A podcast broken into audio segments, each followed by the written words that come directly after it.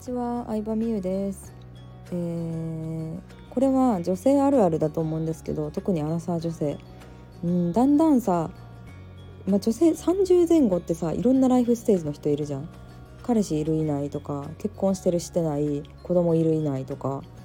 うん分かれると思うんです。仕事も、まあ、パートで働いてるかフルタイムで働いてるか、まあ、専業主婦かとかあると思うんやけどまあ、正直さ同じ人と仲良くなるのはあるやん。話も合うし、うん、例えば自分が専業主婦でバリバリ働いてる人と喋ってるとちょっと劣等感感じてしまったりとか、まあ、子供欲しいなと思っ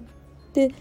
思ってる人と、まあ、子供いる人とかはもうなんかちょっと疎遠になってしまったりとかあると思うんですけど。うん。この間久しぶりに、まあ、同世代の女の子で集まってまあもう結構バラバラで集まったんですよね。子供いる子もいれば結婚してていなかったりとか彼氏結婚してないと彼氏いるみたいな感じで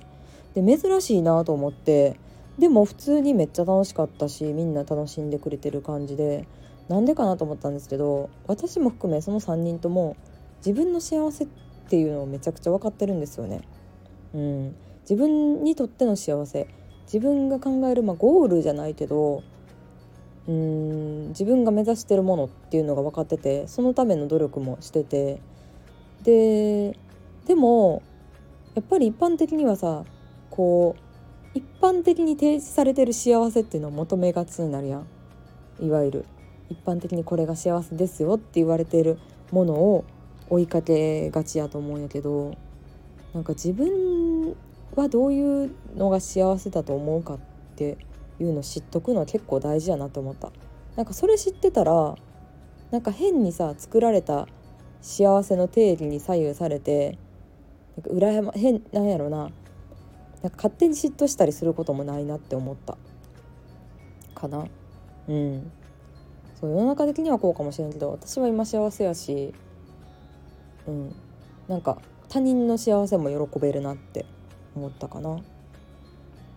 うん。そう今日は何話したかったんだろうなでもなんか自分の幸せの定義は、まあ、自分で作るしかないから結構ねそうそうそう私あのー、昔ね婚活してた時にあの小田切あさりさんっていう方のブログであの何やって理想の男性像100っていうのを作りましょうっていうのを見たんですよ。そうこれ知ってる人もいるかもしれんな結構。うん、で恋愛本とか読んでる人やったら。で理想の男性像100に私の夫がもう多分全部当てはまってて。スーパーマンやんって感じなんですけど全部当てはまってたら、まあ、そういうわけではなくてあれ理想の男性像100の理想の男性リストか。あの 100, 100個書くんですよ例えば。どこに住んでてとか何歳でとか。なんかそういうどういう性格でどういうものが好きでとかを100個書くんですけど100個書くことの意味何かっていうと世間一般の理想の男性像と自分の理想の男性像違うっていうのを実感することに価値があるって思った。実際にやってみて。うん、本来みんな顔も違えば性格も違うみたいにみんな好きなタイプ違うんやけど一般的な図にさ押し込められようとしてんねんな。3コードが。3コードが古いかもしれんけど身長高くてこういう格顔がかっこよくておしゃれでエリートで何？のいい会社で働いて給料高くて優しくてみたいな。優しくてサプライズもしてくれて面白い話してくれてなんか